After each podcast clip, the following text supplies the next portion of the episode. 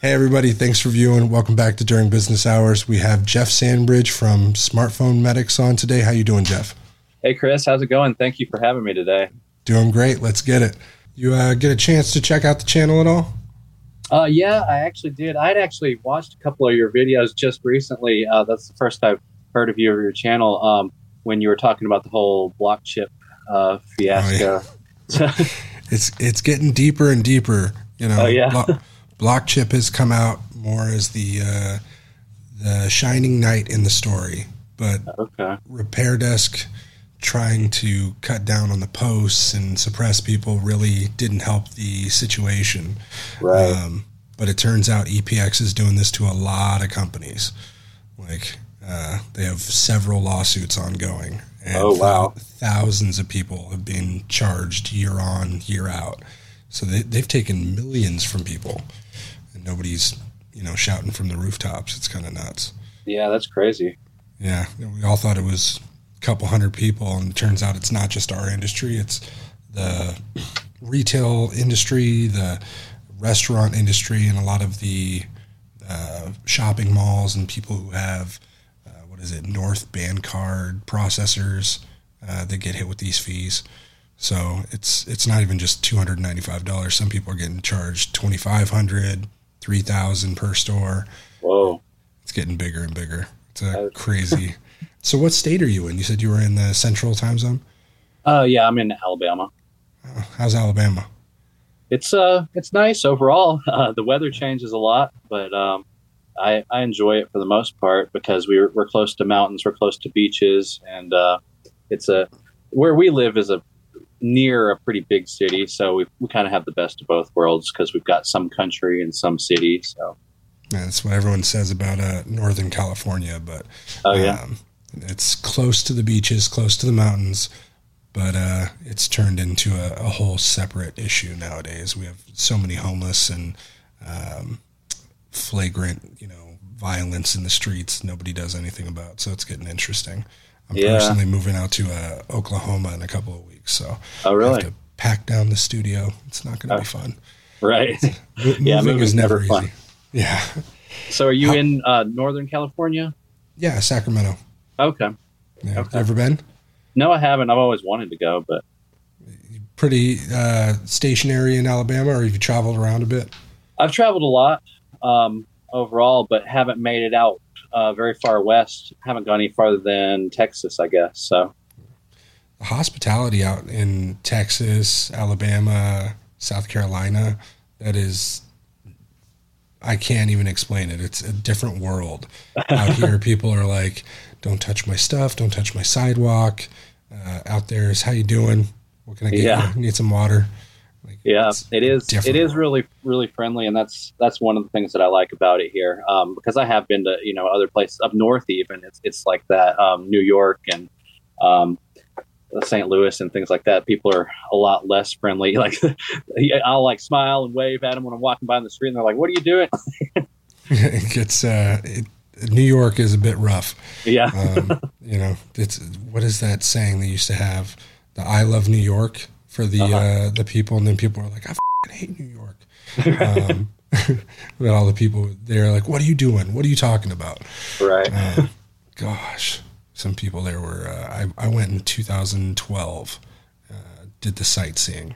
Had a buddy who lived in Watertown, New York, upstate, and that was fun. You know, off roading seemed like a different world for New York. Yeah, Mount, mountainy, green, not a lot of people yelling or spitting on the sidewalks. Um, so, how long have you you've lived in Alabama your whole life? Yep. Yep. Yeah. So, what when did you start your current company? Uh, it was about 10 years ago now. How'd you get into that? The repair well, side of things? Yeah, I think it was around the time that the first iPhones came out. And um, I, I've always been into technology in general, taking things apart, putting them back together, computers, all of that. Uh, but when the first iPhones came out, I was like, it would be really cool to be able to learn how to fix these and know a little bit about it. I saw a class somewhere, and so I, I signed up to take the class that taught you how to um, repair like a iPhone three or something like that, and uh, they didn't really teach me much, but uh, they at least taught me how to get it open. and Yeah. and from there I kind of you know figured out the rest of it and and how to work on other devices and then I realized that there was kind of a market for it because you know people were breaking their devices and back then hardly anywhere fixed them. Exactly. They Um, were so inexpensive at the time. It was so Yeah. easy to replace. You know, I think the the old Nokia's were like eighty bucks. right. If you broke it, you just threw it away, got another one. It Mhm. wasn't like eighty bucks wasn't a lot of money. It was just more convenient. Right. the glass screens and Gorilla Glass Three came out. yeah. This looks complicated. right. Um, so, it, has it always been that store that you're in now? Well, we've we've moved a few times and and kind of uh, I guess upgraded each time. And at one point in time, I actually had three locations. I had um, one in Madison, which is where my store is now. I had one in Huntsville, which is the biggest bigger city in the state that I was talking about, and it was actually um, inside of NASA headquarters. There, we had a, a location, which was kind of cool. Um, but it, it wasn't that great because we weren't allowed to do any advertising because it was NASA, and uh, so it was it was hard to do a decent business there other than just the employees, you know. How do you land a store inside the NASA headquarters? That's uh, a good question, and it really just comes down to connections. So, connections is how you got the store in the NASA headquarters? Yeah, basically, um, I knew someone that uh, you know knew the um, the the manager up there, the, the head of operations, and they they would rent out a few different little spots down um, in their kind of common areas, and, and they wanted to have different stores that people would um, would use. So they had a little post office there, a restaurant, a coffee shop, um, gift shop, a, a few other things, and so. When they heard that we did electronics repair, they're like, "Oh, that you know that could be a good fit." So we uh, we put our store there, and it was cool. Um, it was it was good to be able to you know tell people, "Hey, we have a, a store in NASA." Like that sounded Yeah. cool. Um, but at the same time, we could only get the business of the people that broke their phones there uh, or their their devices, and so you couldn't really grow much. It was just you get what business you get. Um, and so That would be hard, yeah. yeah um, it was it was a little bit frustrating from from that standpoint. Um, so it was it was kind of like you it was fairly profitable but in the end i was just like i don't i don't really feel like this is worth it overall. It'd be more produ- productive to have another location. And that's why i went ahead and opened up a third location and um, in a, another another city nearby. And so at that point we had the three locations but that's when I kind of decided I didn't really like owning multiple locations. Um, I felt like it stretched me a little bit too thin trying to oversee everything, and um, it was hard to staff them with good employees and and make sure that the quality and standard stayed up to the level that I I wanted things to be because that's something that's always been extremely important to me is just the the quality and our ratings and our reviews how customers feel about us and and providing you know the best service that we possibly can um, that's why you know now we're we're the top rated in the area like all of northern alabama even and um, it, it's because we put such a focus on that but the only way we're able to do that is i was like you know i'm just gonna i'm gonna simplify but focus on one store and try and make that one store the biggest and the best that i possibly can create. Uh, so we you know kind of pooled all the the best employees back together and then that's when i went from having you know kind of like a mediocre location in, in Madison, and I, I put all the funding and everything into having a really nice store. So we got a standalone building that has like glass all the way around, and um, a nice lobby. We put a lot of money into renovations and building it out so that it almost looks like a little a mini Apple store or something like that. When did you decide to do that? Like, what, what year was that? That was probably about six years in, I would say, five or six years in. Um, was was when we, we kind of made the the shift towards that, and um, we only got the new location about three years ago. Though that's that's when we really that's when we really kind of shifted everything over. Um, because I would say about six years in is when I had the three locations, and after that, that's when we decided to simplify. So yeah, we've only only had this nice location three years now, and um, really been focusing more on the like retail side of things uh, ever since ever since that, um, a little bit before that, we started focusing on it, but we weren't doing, you know, like very well until we moved to the new location because I, I, I feel like a um, a nice location just adds a lot of um, credibility to, to trust, your yeah. brand and your store. Yeah, trust. Like whenever we moved over there, we were automatically able to charge more for repairs and, and things like that. And, and, people didn't ask questions like they did at the other store. Our, our old store, you know, it was kind of it was not the greatest of areas. We're in between like a tattoo parlor and a uh, vape store, and we had like bars on the windows. Mm-hmm. And you know, all the time people would want to come in and haggle over prices or be like, "Why did you charge so much on this?" You know, and uh, it just doesn't add much to your credibility in general. But uh, yeah. the minute the minute we moved over, everything kind of changed for us, and um, you know, people just saw us in a different light, and it, it really helped. I think. So that was before 2020, of course. You know, yes. you're saying 2019ish. I'm in that same mode with my Carmichael location. I downsized from three stores. I had a partnership in a fourth, and now I've only got one store, focusing my time on that, trying to make it better. But I'm not of the mindset of like you're going to make everyone happy. More realistic and uh, impressions and facts to the customers on the front end say solve 99% of problems. So if you oh, give yeah. that expectation to somebody, you can't go wrong. Um, but that's sure. where we get some feedback because some people are like, "Oh no, I want this free or that free," and I think generally, I think it's the area we're in because we're in similar to what you were saying. Tattoo parlor next door, vape store, mm-hmm. bars on the windows. We get burglarized once a year. Right. It is not a great location. It used to be um, our location got, I think, 25 million for renovations on our block. They called oh, it wow. the beautification project of Fair Oaks. Oh, that's nice. Uh, I've seen one new sidewalk. Oh, um, but that's that's their you know money. But I, I, was contemplating the same thing before COVID of moving to a bigger, brighter location, and then COVID happened, and we just saw a doubling every quarter of uh, revenue. It was like, okay, more people coming in, more people spending and yep. we thought everything was going to be shut down. How did COVID affect your new location? Was it similar in that where it drove business, or did it hurt anything? Yeah, well, it was it was kind of a roller coaster because we had just moved in there, just kind of getting the feel of the new location and everything, and then COVID hit, and and then in the beginning, you know, that's when everybody was afraid, staying home, everything shut down, and we were like, uh, "How are we going to pay for this new location?" like, uh, we were already worried about paying for it before this, and now we have no customers.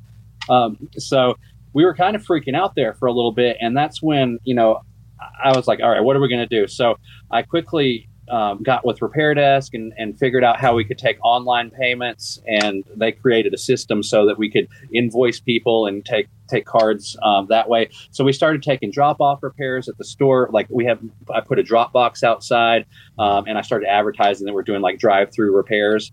And so people would drop them in the box, we'd pick them up, repair them, charge them an invoice remotely, and then put it back in the box. They could come pick it up, um, things like that. But like I said, at that point, we were more than 50% retail device sales as well. And, and that kind of nosedived as well. So it was, it was really difficult to figure out a new way of doing that whole thing because we were doing leasing. That was, that was the biggest way yeah biggest way to sell devices is through leasing at this point. If nobody's doing that, I definitely recommend that they get on it. Oh yeah. Um, but um, it was it became a challenge. Like, well, how are we gonna you know sell devices to people without them being able to look at them or come in the store or sign their leases and, and, and things like that. So I got with some of the leasing companies we had at that point, and we started doing all that online. People would message us. We'd send them pictures of the device they were going to buy uh, get them approved, and then they would sign their leases um, online, and they just come to the store and we hand it to it, or we ship it to them, whatever. Yeah. So we started doing that, and then things started picking up, and um, and then at that point, our biggest problem was getting employees to come back because they they'd been gone, and uh, they were getting government money, half of them, and mm-hmm. they didn't want to come back because they were making more um, from the uh, you know stimulus and everything. Yeah, stimulus and stuff than we were paying them. So um, luckily, I had a few, uh, a couple of like you know dedicated, really good employees who decided to come back and help out anyway. But th- that's when things started getting crazy. Like like oh, you yeah. said, like they just started to pop off, and everybody wanted to buy electronics. And um, it, I think we became- actually we sold out of pop sockets we had from our 2017. I couldn't sell one of them. Oh yeah, we had, we, we had sold 400 units of pop sockets just because there were so many kids that were around, and I couldn't stock them. I, I, I couldn't buy them at the time. China was closed, Mhm. and so we sold every single one on this this Tilta turning gondola Oh, we had. Yeah, I got and I that. was like, if I can sell this, there's there's nothing I'm going to stock here that won't sell out. And that was the the kind of gist of 2020. People are going to buy everything you got just to buy it for the the hopes of fun or some type of good feeling that it'll get from it. Just Yeah. to spend that government money. Um, so you you move that, you end up doing real well in the store. When's the was it 2020's Black Friday was your your first blowout Black uh, Black Friday, or you done that every year no, previous? No, no. It it took a while for us to be able to to kind of master the whole Black Friday thing. We failed pretty hard uh, several times before that. I would say it took us probably five years before we even started trying to do much for Black Friday. I mean, like we'd always do it like like you can get twenty dollars off a repair or twenty dollars off a device or something like that. Yeah. And we get a few people coming in, and you know, uh, just because it is Black Friday or just your average business on top of that. But we started trying to figure out, you know, well, how can we actually, you know, do a decent Black Friday or, or try and get a large crowd in here? And I was like, well, you know, we're going to have to have better deals. We're going to have to have better advertisement because we're competing with the big box stores. We're the biggest stores out there. You're trying to get people to come out of their lines, out of their stores, and come into your little store. The reason I ask, I, I did not know about the smartphone medics personally. I seen you in the group. I saw your post last year, but the Black Friday apparently is you're setting a, a pace for everybody now. So like you're the Black Friday guy. Uh, I had seen last year your turnout. Your kids were out there making lemonade.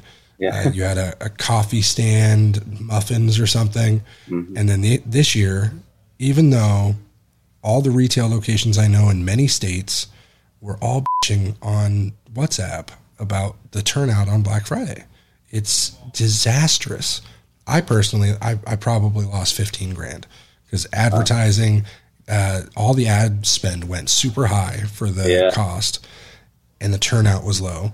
And then the inventory now sits that I bought. Really good deals. I'll sell it over time, but Right. that that chunk is out of the accounts. And i'm like oh you know here's where i'm at down 15 grand. It'll take a time to recoup. You spending what is it 50 100000 Right. killing it. So how did what is 2020's black friday versus this black friday? And is there any difference that you did? Yeah, um, there, there's, there's not a whole lot of difference in what I did versus 2020 and now, but I think that I've also kind of gotten to be known for the, the Black Fridays that we have at this point because I've done them a few years now, and uh, and, and they've been pretty successful. But I did a few forms of advertising that I haven't done before, and and some new kind of tips and tricks. And I've been kind of talking to people about that. I've been doing um, a lot of business coaching recently, and people that that's been one of the hot topics people want to talk about is the is the Black Friday stuff. And I believe that there are certain ways and things that you can do to deal with it, and and there's lots of way things that I do um, that don't cost money. Now I spend a lot of money on advertising as well. You you have to if you if you want to have a good turnout. But um, some of the things that you can do that don't cost money are even more productive and can reach more more people in a more meaningful way. I would say, uh, and I would I would say that a lot of those ways are the people who actually showed up um, versus advertising. I know we got a decent amount from the advertising that we did, but um, some of the some of the things that we did, for example, um, we always do a uh, a big giveaway around you know black the week leading up to black friday that we did a macbook this year. And i use i do a live video when i talk about the giveaway and i use that opportunity to talk about all the sales that we're going to have. And we always have amazing sales. Uh, if anybody's seen our deals um, like i said before you're competing with the biggest box stores out there amazon online whatever um, so you'll see our ad and it'll be like free AirPods with $69 purchase, free iPad minis, free Chromebooks, free wireless chargers with any purchase. Yeah, exactly. even as a business owner, I know on the wholesale side, that is a money loser compared to the earners, right? So uh-huh. you're going to take a short term loss on that compared to you may sell an, uh, a Mac Mini, you know, and make two thousand dollars on it. But there's there's always give and take. Mm-hmm. But what, where is that hump that says, oh man, I got to take this leap and give away five thousand dollars worth of inventory? How do you build that over time over the last couple of years? Where's that comfortability come from? Right. Um, basically the way that I've always looked at it is I I put that into our advertising budget. Mm-hmm. So whatever devices I'm going to buy that are going to lose potentially lose money, and I have some tricks and things that we do so that they don't have to lose money. You can still make money even on those free items. Um, for example, the $69 AirPods. Uh, with I mean, with any $69 purchase, I pay around $69 for because there are OEM Apple AirPods, yeah. and um, so I, I, pay around that much for them. If they just purchase that alone, then yeah, I'm, I'm going to lose money on it basically. But our goal is to, to get them in there and then upsell other things to them, whether we're selling them an uh, AirPods case, whether we send sell extended warranties on them. We're like, for $10 more, you can cover these for a year um, yeah. if anything happens to them. And um, not to mention the things that they're having to purchase to spend $69 we also do some tricks and things as far as that's concerned so that it's hard for them to add up the things that they can purchase. It's hard for them to add up to exactly $69 um, you know for example a case uh, on our, an otterbox and a tempered glass would normally be about $69 together um, yeah. But on that day, we do five dollars off accessories, so that's not going to add up to sixty nine dollars. So they're going to have to purchase something else, and then the cheapest thing they're going to be able to purchase is probably going to be 20 25 dollars. You know, at so that point, it'll add up to ninety. You'll still be up a little bit, and then the I see the math there. Yeah, right, right. Uh, some similar what we do in our stores because I think we did fifty percent off accessories and we all know, and if, especially if any business owners are watching this, accessories are a gold mine. Uh, the markup on accessories are huge. Devices very small, but it, that's why most repair shops and I tell people that I talk to, you need to sell accessories. A lot of people, for some reason, think that they can live off of repairs. Mm-hmm. It's not a forever thing. You know, one day it'll just be, nope, we don't want to do it anymore. The government, somebody will be like, eh, let it go to the manufacturer. They could do that. They could make laws but you got to have something else in your stores, whether it's accessories or uh, offering home security or whoever, whatever. There's got to be another revenue source. You you had mentioned you do consulting or uh, some form of coaching.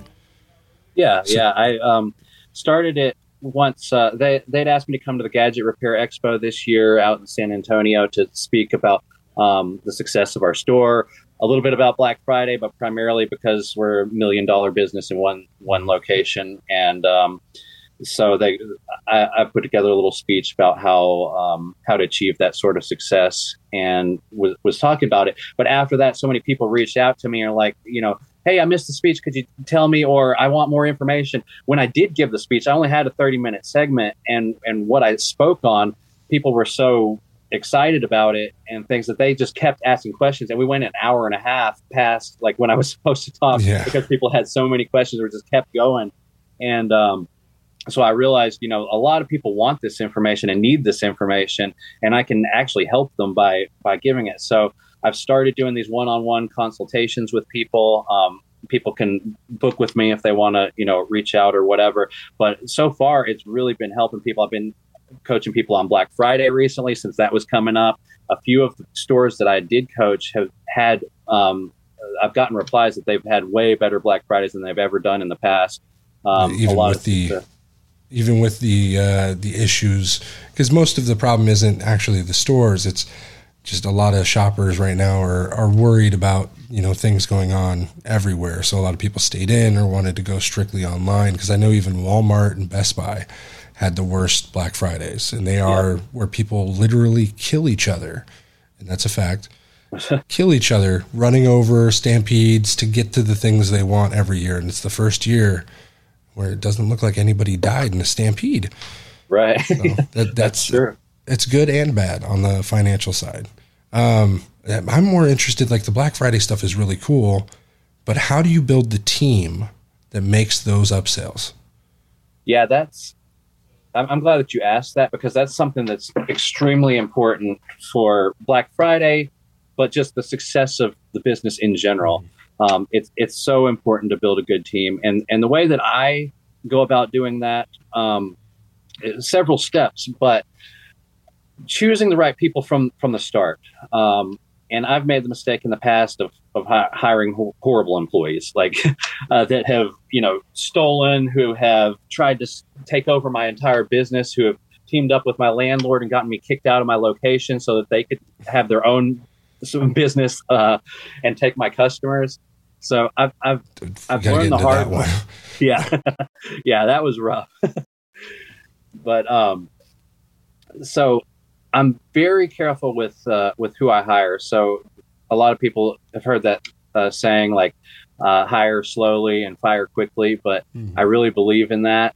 I I have a very elaborate uh, list of interview questions and things like that that we give to to anybody that comes in, and I like to check, you know, I look for certain things in certain people, and I like them to specialize in certain areas. Um, mm-hmm. a lot of stores, when they hire employees, you know, they'll hire a technician and have them doing sales on the front desk or a- and answering phones at the same time and things like that. And uh, in my opinion, that doesn't work um, or doesn't work very well. If, if you can only hire one employee, then sure, you know, hire a technician and you handle the sales yourself or whatever you need to do.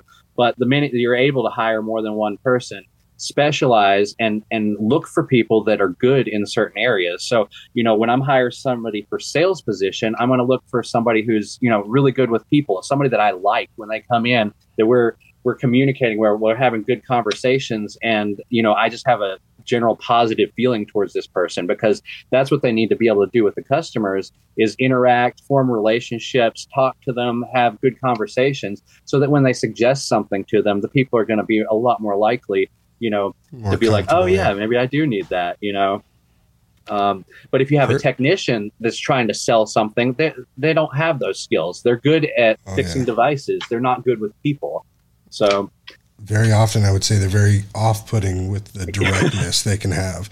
I yes. have one guy that's a prime example of this. He'll obviously talk people out of certain protections or up sales, insurance never. Uh, right. It's, it's, one of those things. Even though we sell it, it's uh, it's it's an interesting one. But man, yeah. I I would benefit personally from those questions. I am horrible at hiring people. That's why I have people that typically do the interview. Uh-huh. But uh, my uh, Eric, who co-hosts with me, he is our general manager and handles most of the hiring.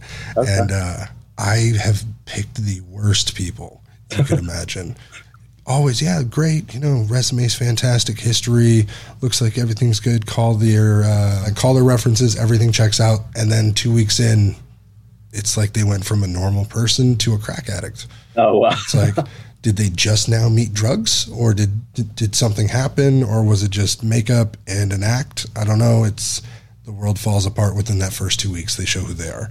So right. um, it, has been an interesting one here in California for sure. Yeah. But uh, that's when I see somebody who's making crazy sales and doing absolutely fa- phenomenal business. I don't see the the one day action that takes months and a team to build up.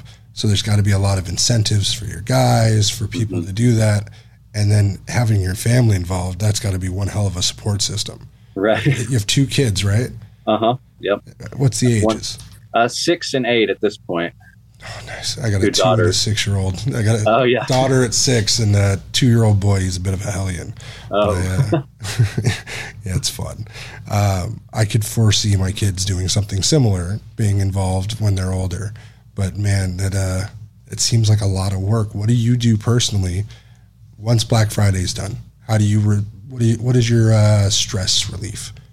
Oh, that's that's a good steam? question because and it and it's interesting that you even picked up or, or realized how much work and effort it is because the majority of people don't even see that side of it. And they they just see my success when I post it or whatever and they're like oh man Jeff's lucky or he lives in a great place or you know whatever reasoning they want to use. But it's never oh you know Jeff busted his ass for an entire month and put in 12 and 14 hour days and you know uh, had so much stress he could barely handle it for an entire month uh, oh, yeah. and able to reach this goal and and achieve this success. So um, that's that's really the reality of it, and I'm I'm glad that you noticed that and, and appreciate that because um, having some way to uh, relax and recuperate afterwards is completely necessary because by the time Black Friday happens, I'm basically at the end of my rope.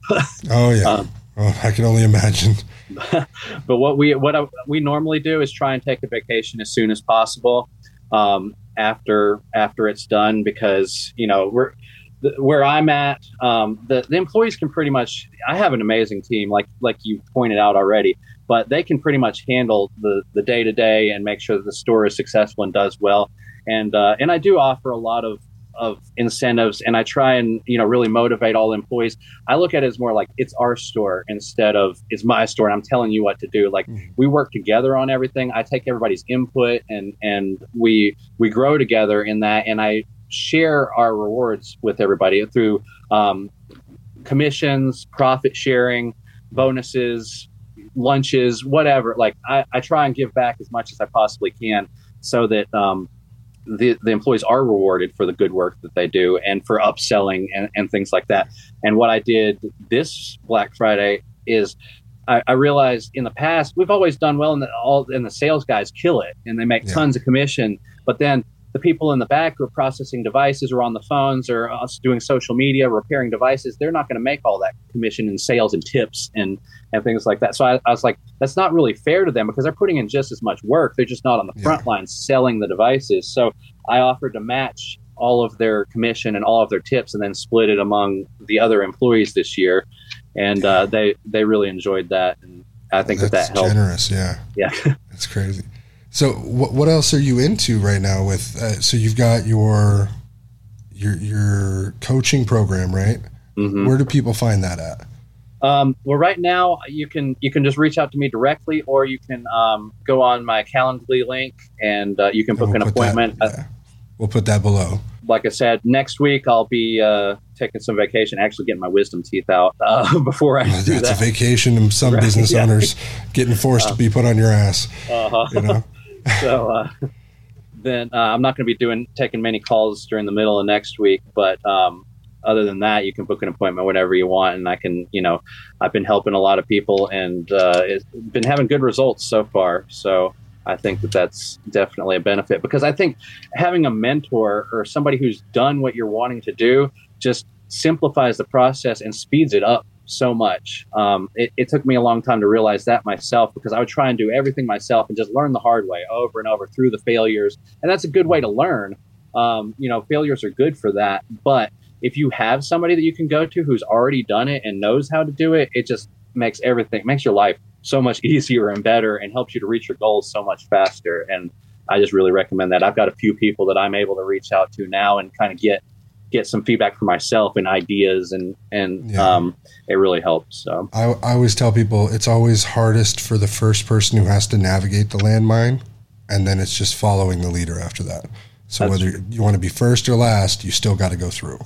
Yeah i've um, never heard it that way. I like that. it's it's, uh, it's a lot easier when you if you know something's coming up or if you're going through a hard time to reach out to somebody and then get that little advice left right you know which direction to go there's not a lot of people who have the balls to step up and say, "Hey, I need help with something." That's Especially as, as men in this industry, it's like, "Oh no, you either succeed or you fail." It's it's not easy at all times. So, oh, definitely, I will. I will completely. I'll completely attest to that. Um, I've had so many failures and so many times I've wanted to quit and give up and just felt like I've had all I could take. And um, you know, you have to persevere. You have to push on if you want to be successful. But yeah, if you have somebody that you can talk to, if you can reach out, like even me at this point, I'm seen as kind of like, you know, one of the top in the field or whatever, but I still need help. I still reach out to people all the time and try and get ideas and, and bounce ideas off them and be like, Hey, I'm, I'm having this. How you, how did you get past this? Or how did you do that? And not not even necessarily all people who are more successful than me. I feel like you can get information from anybody. Everybody has something that they do extremely well, or that you know they have expertise in that you can learn from. So stubbornness it won't get you nowhere. No, that's um, true. that's, I, we do this a thing called collaboration over competition. I don't care if you're a block away. It, I'll send you customers. You send me customers. There's something I do better, something you do better and a lot of people don't like that. There is we get a lot of hate for it locally because oh, wow. uh, we'll literally send somebody, and I will never talk bad about another company. Like I'll call you personally before I like, oh yeah, don't go there do this because even your top guy versus your new guy, somebody's going to make a mistake somewhere. So we're not all fantastic at all times. Yeah. Uh, makes it real easy to know like a little personalization goes a long way. You know, at least realizing they're all people too. Um, sure. Makes some people just hate it. I don't know why. They're like, oh, this is BS, or you're trying to do something, or make it seem like like I don't think I'm here at all. I know I'm like middle of the group. I'm just consistent. You know, I'd much rather be consistent and be the same person than like balls out, Rolexes, uh, running 15 businesses, acting like I'm a, a shark. You know? Right. it's it's easier that way. Um, yeah. Then people don't look to me for all the answers. So that's true. um, so what's the goal with uh, with smartphone medics? Yeah, that's that's interesting. Um, I've got a few things kind of that I'm that I'm working on and a few different directions that I'm wanting to go in with the store. But something that I've been working on for a, a couple of things that I've already been working on. One, obviously, there's always the option to grow out more, which is what most stores do. But I don't think that that's my business model and it never has been. So I always try and think of like, well, how can we take it to the next level? How can we keep increasing and, and go up? So I think that I feel like we've kind of, uh, you know, tapped out a little bit as far as the amount of business we can do with one store in our current location. I mean, yeah, we'll keep growing small, you know, increments along the way. But if we want to step it up any more than that, I feel like the, the only way to do it is either to offer new services that we currently aren't offering new products. Obviously, we've started getting into building gaming PCs and um, more into the gaming console side of things, and um, doing more micro soldering jobs, console repairs, those sort of things that we haven't really focused on in the past. But I really feel like um, one of the one of the things we need to focus on if we want to grow a lot is online sales in general. So that's something we've put a lot of time and, and money at this point into. We started redesigning our website and creating a new online store um, that actually will sync to our inventory in Repair Desk. We had an online store before, but it was always a, a headache because it wouldn't sync up. And if somebody bought something online, then we may sell it in the store and we wouldn't have it. It just wouldn't add up, yeah. Right, right. So it was always a pain. So we we've um, had Repair Desk design us a new website and store that will sync with Repair Desk, and um, I think that we're going to put a big push on that. We've got it now also set up so that you can um, apply for leasing through the website on on those devices and get approved and complete the whole transaction online. Nice. And um, I think that that can be a potential game changer once we put some some good advertising and search engine optimization and things like that into into that side of things. So I'm hoping we can grow the online sales because I mean obviously everything's going online. It's it's ridiculously hard to compete on a retail level anymore oh, yeah. with Amazon, Best Buy, Apple, you know.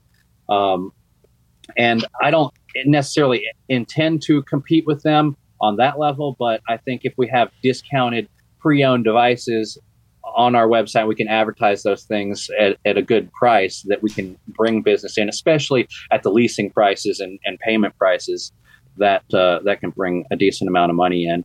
So that's one of our main goals is just online sales in general. Um, another one for me personally, though, is I'm always trying to um, create a better, well-oiled machine at the store so that I can kind of back out more and more and more and focus on higher level tasks and and things that um, you know, coming up with new ideas and trying new things uh, to kind of take us in different directions. Less operator style. Yeah. Yes, exactly. I've always, um, even from the very beginning, and, and, and this is something that I feel like separates me from so many stores out there. Um, I just am a firm believer in you can't work in your business and work on your business at the at the same time. Um, I saw so many small business owners that that is exactly what they do is just work in their business all the time, trying to knock out all the repairs, trying to help all the customers, and they don't grow um, because you're, you're not you're not able to grow. You can grow, but it's going to be very slow, and you're going to be limited by what you can physically do. Um, I'm very aware. That's one of my problems. Since I'm moving, I've tried to back off of, excuse me, being an operator, and I see probably, I would say a I was I think the number was like somewhere when I'm not present, it's like 12 to 16 percent in efficiency, cost, value lose. Like I will make the store more money because I can wheel and deal better. I can give people better options. I know how to upsell a little bit better, and that's where over the last couple of months I'm trying to train my guys and like, hey, no, you can offer this. You can do it this way. Getting people to think like you is the hardest thing. It like, is. I cannot clone myself. So I'm going to be states away, starting another store that's of a different type, mm-hmm. but uh, it's more like a hobby shop. My wife does uh, uh, body butters, shea butters. We make candles, the whole thing, and so all that fun stuff is a whole other niche in another state. But I'll still, I know, be taking calls trying to get people to sell or do something or make something happen to try and improve their efficiency.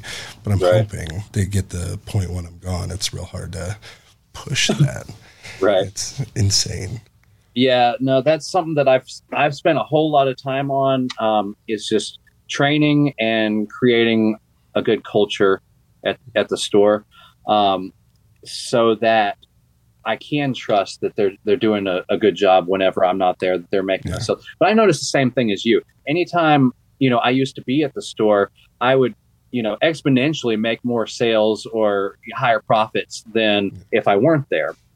And that was I was always kind of torn about that because I was like, well, do I want to make more money or do I want to have more time to focus on things like bringing in more customers that could potentially make more money that way? Yeah. Um, so and I ended up just going in in the other direction because I realized, you know, even if I make more money when I'm there, I'm still limited by the that still limits the total amount of money that I'm able to make because I'm still limited by what I can actually do at that point. Yeah. But if I'm able to back out and hire people to, to do this, train them as best as I possibly can. So even if we're making, you know, 10% less, 15% less than, than I, if I were there, if I'm able to bring in you know 10 or 15% more customers, then that's exponentially more than I would have made by just being there and putting in that extra work myself. And you get time with your family. That's my biggest thing is time with my kids right now because they're so young. I just want yeah. to be around at all times. It's so hard. Yeah. And uh, the more you lose because they, what is it? They're only one to four and impressionable like that once. So I'm like, man, feel like I just need more time with them. It's hard. Um, it is. But no, it's it's an interesting story from going pre-COVID to now, and the the focus is on that store, especially how well and what everyone's saying in the groups that you're the the go to guy. It's nuts. But we'll put the the links in the bottom. Share your story. You know, this is interesting to me. And a lot of people on the uh, the Facebook side only see your name, your photo, and then they see the numbers that you post. right. Like, oh, he must be fantastic. Must have been so easy. right. It's it's uh, and I've said this before somewhere. The luckier, what is it? The uh, the harder you work, the luckier you get.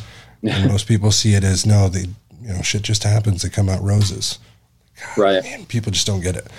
No, that's a lot, lot of elbow grease. I would I would say that like I noticed that big time even in the people that came to my store that were waiting in line and and um it, it was a different crowd than it's been in the past like I kind of make an event out of it, like you, you kind of picked up on. You know, we'll have food trucks. My daughter has a lemonade stand. Um, we try and have fun, and I do like door prizes like every ten minutes while people are waiting in line, so it keeps them interested. We'll hand out like free donuts or free coffee to them or something. Like I, I kind of look as a whole the whole thing is more of like a customer appreciation day. Like carnival, uh, I, yeah. Right. I want them to have a good time. I want it to be fun for everybody, the community, our family, our employees, everyone.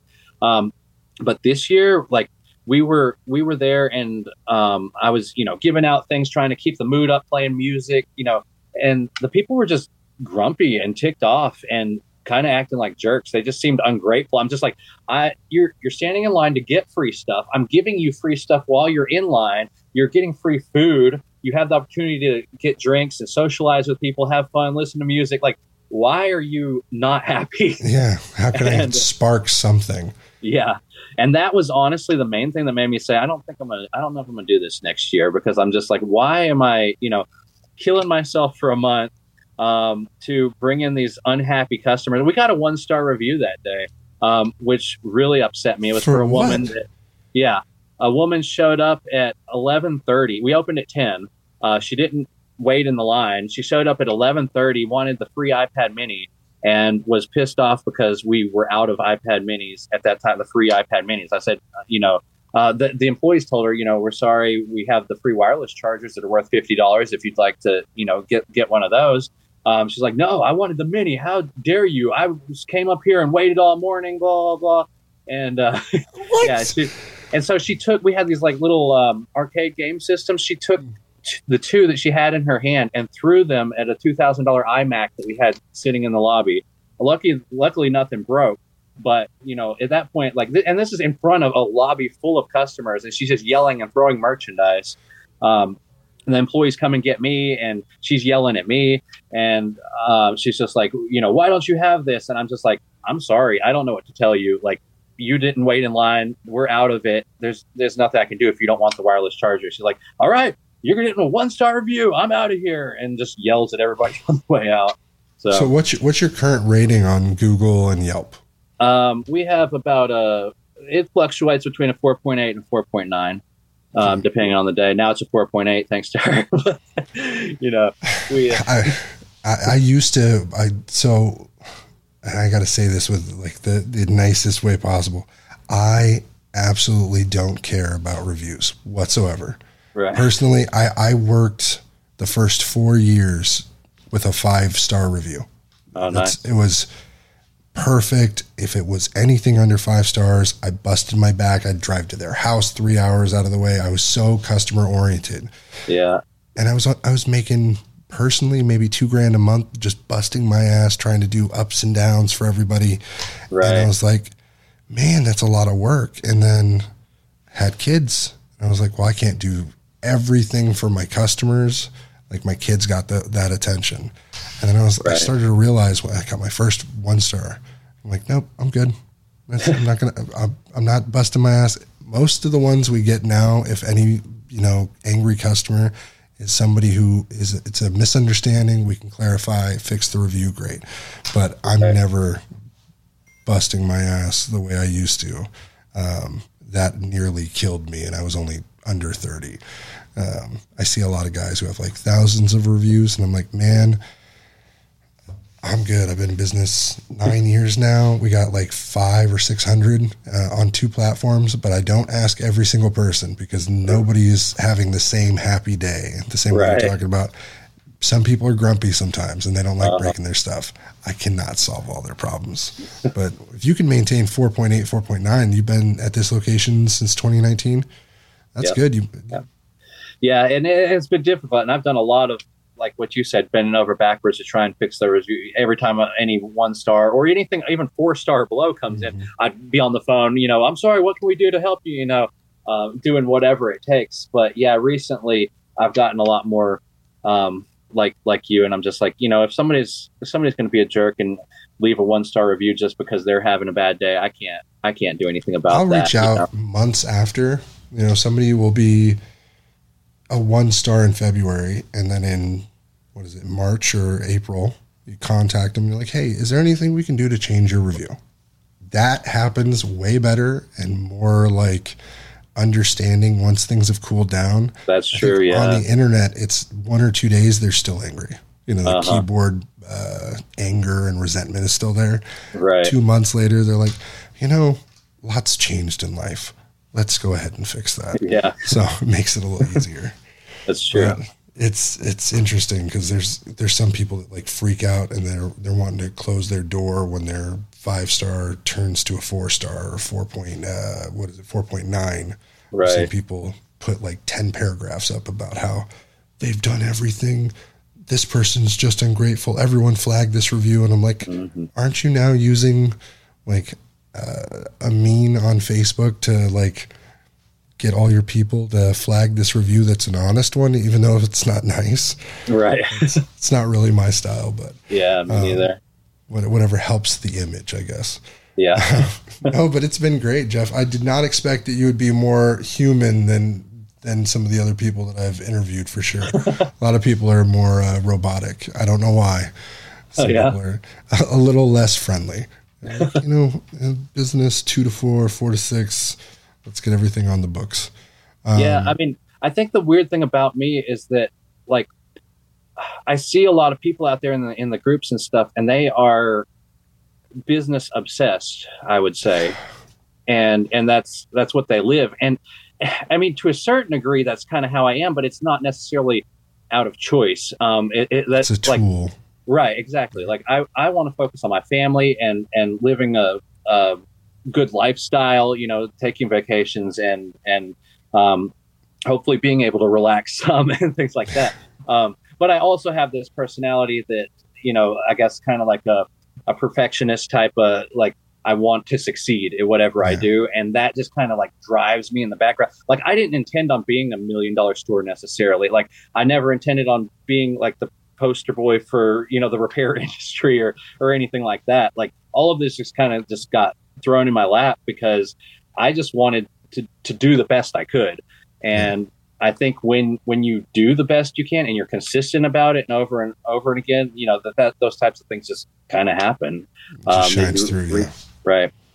But um, yeah, I enjoy you know people and and having fun a lot more than uh, just focusing on business, business, business all the time. So. Well, I'll be, uh, you know, closer to Alabama, so one of these days I'll drive on through. I know we're heading to Florida, and I'll check you guys out. Um, awesome, man! That'll no, be fun it's been great. We should do this again. You know, next year, probably post Black Friday. Let's see if you end up sticking to it and doing. Yeah, uh, we'll see. You know, something else. But no, it's been great, man. I appreciate it. Yeah, well, I really appreciate it too. I think it's really cool what you're doing too. I didn't know that there was anybody in our industry that was like doing YouTube channel or you know things like that. Um, a lot of people do the repairs. Right. Like, yeah, I've seen I, that. Yeah. I, this started as a way to like about the angry people that you see in the, the repair industry because we get a lot in this area. I had a lady that tore down, you know, displays off the wall because we wouldn't give her a free phone.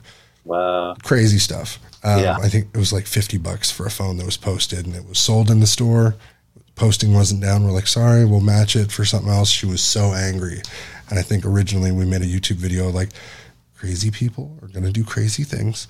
Here's what happened and uh, her, her mother, and her sister all gave us one star reviews about how we tried to get her in store to sell her something else that she didn't want, and how we were trying to steal money from the average people. I'm like, oh, man, it was a Facebook post. Uh, and so we made a YouTube video on that, and then I was like, yeah, we should make a podcast.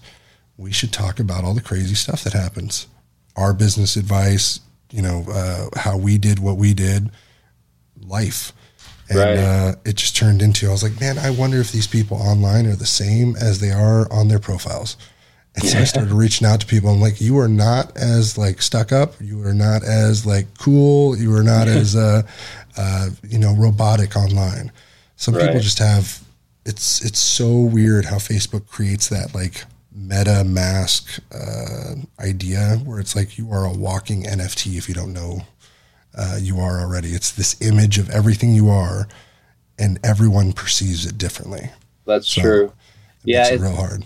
It's funny that you mentioned that because I realized that that was kind of happening with me a little bit, um, just because you know, obvi- you only post your successes and, and, and things like that, and um, I'm a I'm a photographer too. I have a photography business, and so.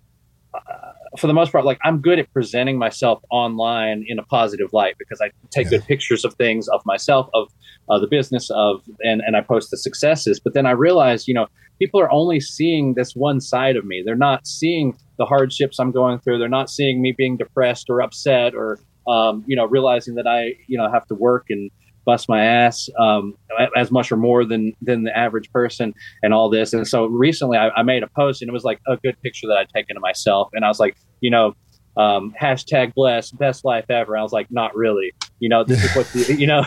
maybe you see this on Facebook, but that's not reality. And I kind of went into details and like talked about what was actually happening in my life. It's like I'm more stressed than I've ever been. I have depression. You know, like I fight through all this stuff that everybody else does, but all you guys are seeing is this top 1% and thinking, oh, Jeff just has the best life ever. He just has a successful store and takes tons of vacations and has a great family. And I'm like, that's not all there is to anybody. I, I think it's like a version of people breaking the matrix, as like Andrew Tate says it. Um, I, everyone sees the guy, but uh, the the idea is we're seeing through a lot of the the presented media on your socials, on Instagram, Facebook, TikTok.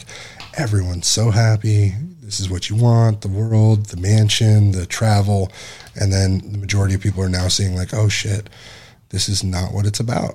Right. And so we're getting more informed and it's driving like I'm going more family centered. I'm taking my fa- uh, family to the uh, you know the Midwest, and I'm like, all right, here we go. Right. And uh, want to be happier. I don't care if the store burns down, as long as it's making me some money in some way. Insurance will handle that. I'm a big proponent yeah. of insurance, by the way. Um, but uh, it is so insane the stark difference from like 2018 me wanted 10 stores. I had two stores and I was like, I want 10. 2022 me wants one store, a couple online businesses, and you know everything to work itself out as long as my kids are healthy. Yeah. But I was like, oh, one kid, I just need to drive. Then I had a second little hellion, and I'm like, nah, I just got to be present. Damn right. It. You know, that's it. It's weird. It's yeah. Uh, it's crazy. It Kids change you so much. They do. Yeah, that that is crazy. Because my, my story was very similar. The first one like really motivates you, like kick it. Because that's when I started the business. Is when I had my the, the first kid, uh, or right before I had it. When I found out it was mm-hmm. on the way, I was like, I got to do something. Let's let's get this the going. Money needs to come. Yeah, right. Diapers and are expensive. You know, that's what drove most of my success. But then, yeah, after the second one, a few years passed, I'm like, I'm I'm kind of missing stuff here because I'm so obsessed with work all the time. I don't want that life, you know. Um, so I'm I'm trying to put things in place so I can back off more and more, and and like you said, any kind of online business, things that don't take as much of my personal time. I think I can pour a candle a lot faster than I can fix your iPhone. Yeah, that's so, true. Yeah, that's all I'm going to say. Right. Um, margins are better too, um, but uh, it's crazy. Um, no, that's uh, what we're setting up in the uh, the state of Oklahoma, and then uh, we're going to be doing a lot more traveling because why not? If we're cost of living out there is exponentially cheaper. I think we pay twenty five hundred bucks a month here for a four bedroom, one bath, and it's really two bedrooms, one bath that they split the rooms in mm. and like put up false walls because it makes oh, wow. it four four tiny rooms. Yeah, I'm pretty I'm pretty sure that's what they did like twenty years ago, and then they plastered and did everything. But so that twenty five hundred dollars covers the entire business, commercial area, rent, uh, insurance, and the house cost for Oklahoma. Yeah. Like, well, if we just downsize and move out, it'll cost ten grand to move. That's not a big deal. We'll save that over in the entire year. We're saving for the cost of gas, electricity. I'm, I'm much happier. It's, yeah, uh, yeah. I've always thought that's crazy because um, I've got a few friends in California, and like I said, I'm a photographer. I do real estate photography mm-hmm. primarily, and I'll post a picture of like a million dollar house, and that's a that's a lot here. Um, and you know, it's like a mansion basically. Yeah. And then they're like, "We couldn't get an apartment for that much out here. Like, what do you do? Like, we need to move back." And I'm like, "How does that? I don't understand how that works, though. Do you guys make more money out there, or is no. just everything more expensive?" No, it, it's because the I figured it out. The cost for somebody to drive all the material, the food, the gas, everything across the Great Plains to California. That's all it is. It's a tax on them driving all the shit out here and then growing it out here and doing all the stuff out here. Hmm. But the the lobbyists, the the lawmakers are like, hey, we need to tax all those people, and so right. that cost rises our cost.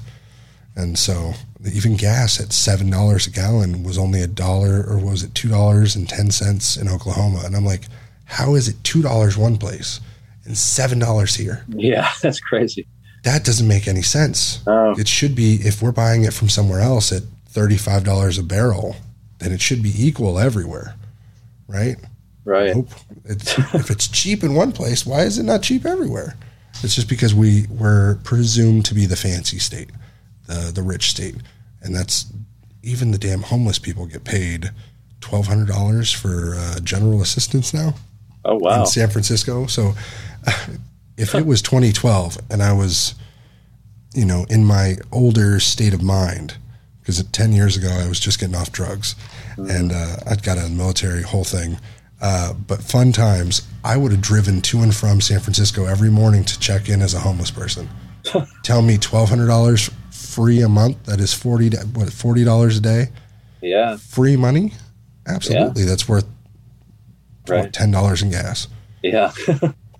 It's a, a quick come up and then get food stamps and free phones now. So they, they're almost paid to be homeless. wow. It's, Yeah, I feel sorry for the ones out of their, their control, but the ones who are doing it as a side hustle, the states cost a lot of money on. Yeah. So uh, we appreciate you guys viewing, listening, subscribing. For all our listeners out there, drop a comment. Uh, all our YouTube people, comment, subscribe, share, and we'll see you next time.